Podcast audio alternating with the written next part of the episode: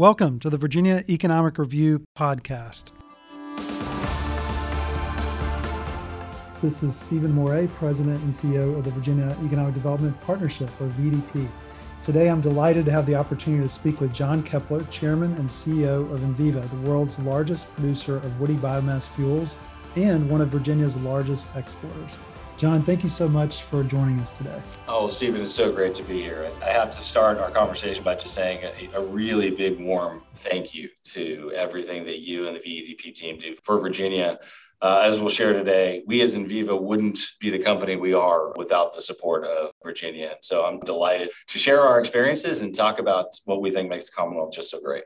Well, why don't we start kind of at the beginning? Can you tell us a little bit about the genesis of Enviva and how you initially got into the bioenergy field? The origin story for Enviva, through one lens, is a bit of a cliche. The founders of this company, myself and a couple of other folks, actually met at the University of Virginia, Darden Graduate School of Business, and we got to know each other pretty well and had really a shared view of some really important things that we thought could be game changers over the long term in what was a really really difficult question. That is, that is solving the complex equation of energy and the environment. We had the opportunity to, to spend time together at business school, getting to know each other, really understanding each other's values and how one might approach tackling a problem like this.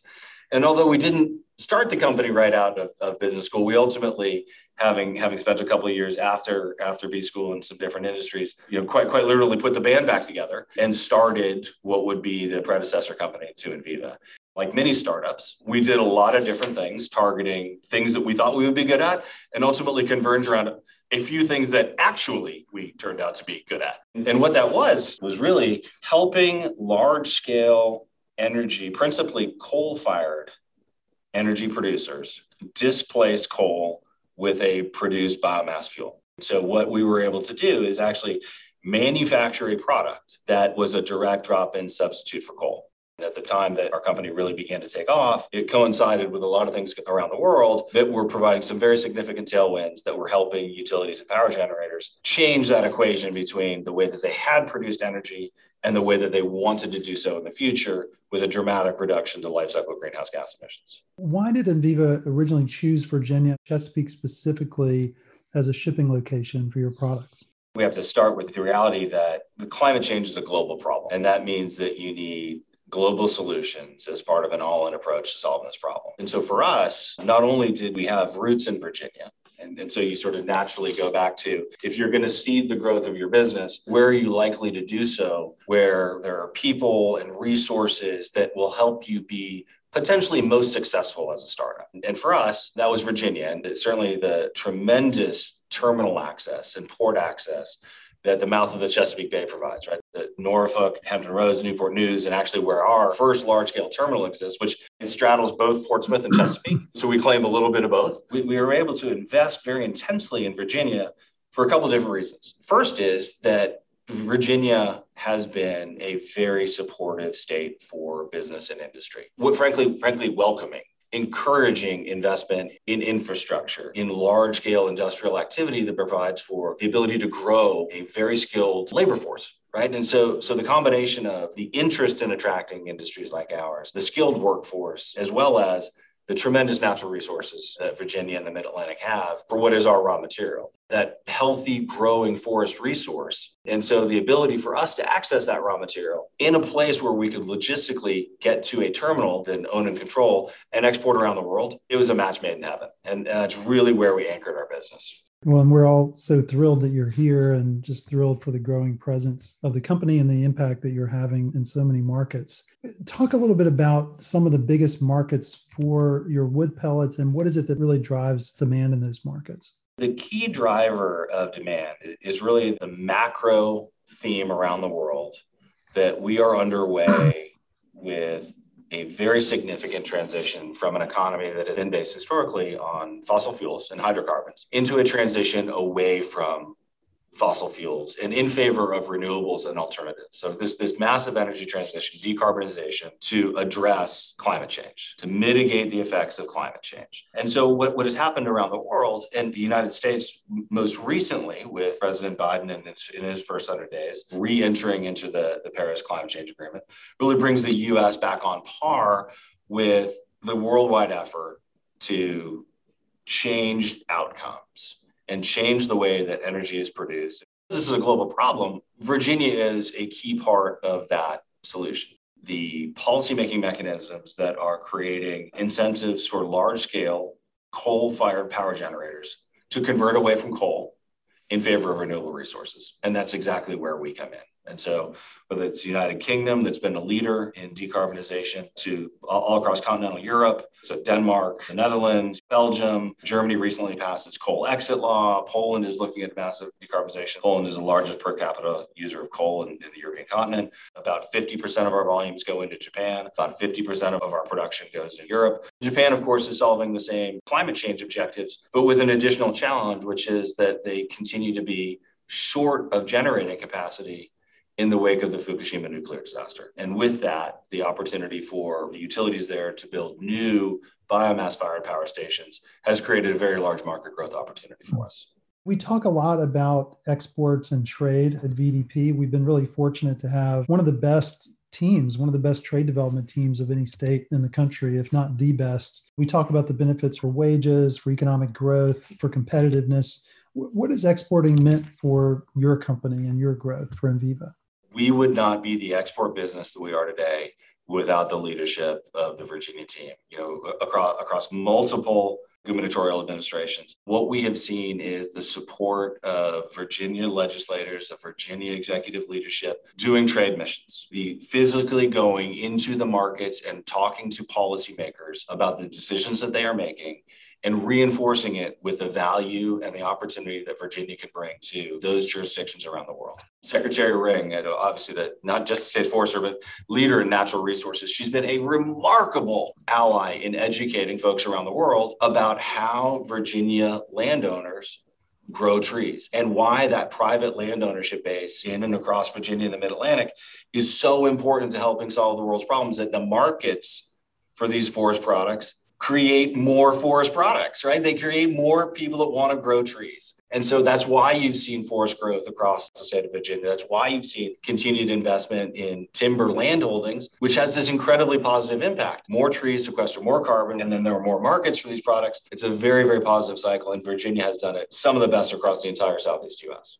This issue of our magazine, Virginia Economic Review, is all about international trade. As a major exporter from the US, what are the highest priority trade issues that concern you at Enviva? As one of the large exporters in Virginia, you know, we, we made a very important decision to invest a, a large amount of capital in the physical infrastructure to maintain consistent, rateable delivery of our products to our customers around the world. Because our customers, enter into very long term obligations with us. Month in, month out, we're sending vessels around the world that our customers are using for their own baseload and dispatchable power generation. Maintaining that free flow trade, maintaining really open borders and a consistency of the flow of products that are so essential to helping countries around the world meet their decarbonization goals has been very, very important. And, and we have been quite fortunate, obviously, with the interest and the focus of Virginia on being an export economy, particularly around natural resources. We've benefited tremendously. The level of investment that Virginia has and continues to make in ports like Norfolk and Portsmouth and Chesapeake, really remarkable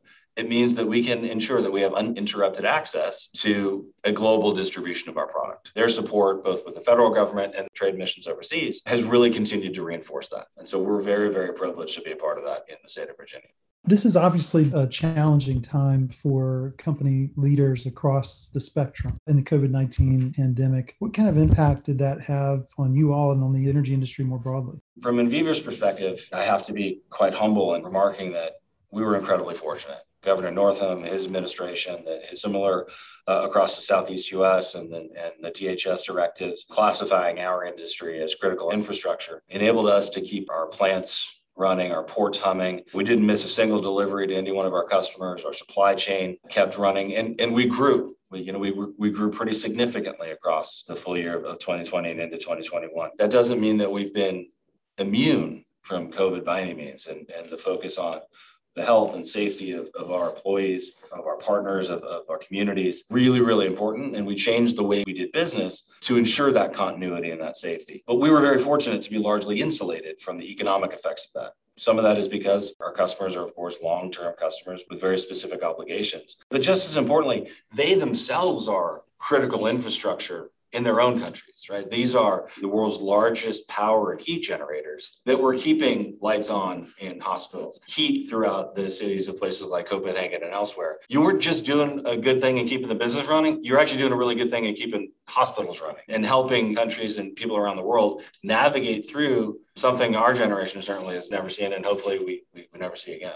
What do you see, John, as the next sort of big innovation that could transform the way the energy industry operates? I think it's driven a bit by the, the policy question you also asked, which is that the, the world continues to increase its focus on greenhouse gas emissions reduction. And so we've moved from, and the EU is a great example. So the EU set its, you know, sort of 2020 goals in its Renewable Energy Directive 1, which was, you know, 20% renewable energy by 2020 and then 30% by, by 2030. Now, I think people have concluded that it's not just about reduction, it's about getting to what really net zero is with net zero to get there. That actual industrial activity and the lives of humans on this planet do create emissions. If you are always going to have some emissions profile to get to net zero you have to inherently get to a negative emissions profile somewhere else. But the negative emissions approach this is what's so exciting is that the, what our customers around the world are beginning to do is not only generate biomass energy but they're putting carbon capture and sequestration on the backside of this which means you're taking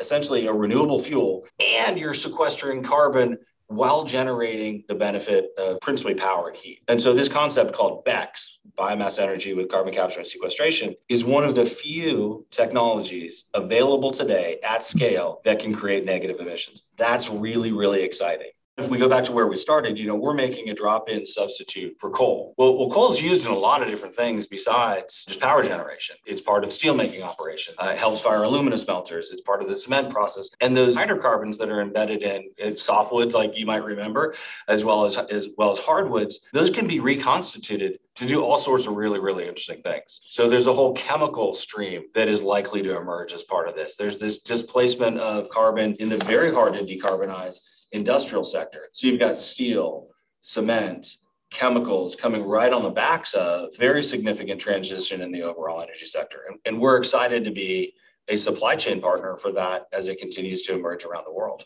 John, you all also manufacture in Virginia, Southampton County, if I'm not mistaken. What does the Commonwealth have to offer companies like yours that are involved in the wood products industry, as well as others that are exporting from the United States? Well, you guys have been fantastic, not only in assisting, and if you go way, way back, assisting in site selection, you helped us with understanding what the best logistics were, and you introduced us to key partners as part of that. The development cycle for building new businesses is hard on its own, and we would not have been able to build a terminal like we did in Chesapeake without the help of Virginia, and we would not have been able to build a plant like we have in Southampton, and again, recently expanded that plant without the consistent support of folks in Virginia. And, and again, it's one that is is focused on not just the business and the jobs that we create, but really ensuring that we have an environmental profile that is very, very appropriate and consistent. In fact, the plant in Southampton, Virginia is the most controlled plant in the world from a woods products industry perspective. And so the air emissions profile, the community impact, the jobs that we help put in place, we're really excited. And that could not happen without the folks working both at, frankly, the state level, but also at, at every one of the county and local jurisdictional levels. And there are sites that are going to be great sites and there are sites that are going to be not great sites for all sorts of different reasons. And the thoughtful engagement of folks across the Commonwealth helped us pick the best ones and ones that we're, we're really, really proud of. Our annual economic impact just in Virginia from that plant is about $300 million. Total job contributions about 400 jobs direct and indirect. And we pay wages that are 30 to 40% higher than the local average. So we're excited to be an employer in Virginia. Our plants are, are all contracted on a very, very long-term basis. So these are assets that are going to be there, employing people for a long period of time and buying residual and low value wood from thousands of Virginia landowners for, for many years to come it's a wonderful story. And I think all of us at VEDP who've been aware of it are very proud of just to have been a part of Enviva's success story in the Commonwealth, along with so many others at the local and state levels that have supported your growth. I want to shift a little bit and just kind of ask you a personal question as, sure. as we wrap up. I know you're not from Virginia, but I do know that you got an MBA from the Darden School at UVA, which is one of our great universities in the Commonwealth, as you know. Curious about what are your favorite places in Virginia to visit? Charlottesville is an incredibly special place. Truth be told, the place I wanted to go to college was the, Mr. Jefferson's University too. But uh, but although it was my first choice, I don't think I was their first choice. so, so when business school came around, I had the chance to get down to Charlottesville and interview at UVA and Darden School, and I feel incredibly fortunate to have had that time there. So Charlottesville is absolutely one of my favorite places in the entire world. The other place in Virginia, I, I, would tell you, is, is one of my favorite places. Is if you stand out at the end of, of our pier at our terminal in Chesapeake, you can look back and I, I find a lot of personal reflection about what we have helped build and how we have helped unlock the opportunity around the world to change that difficult equation of energy and the environment to the benefit of Virginia and its landowners and all the folks that we work in, in Virginia.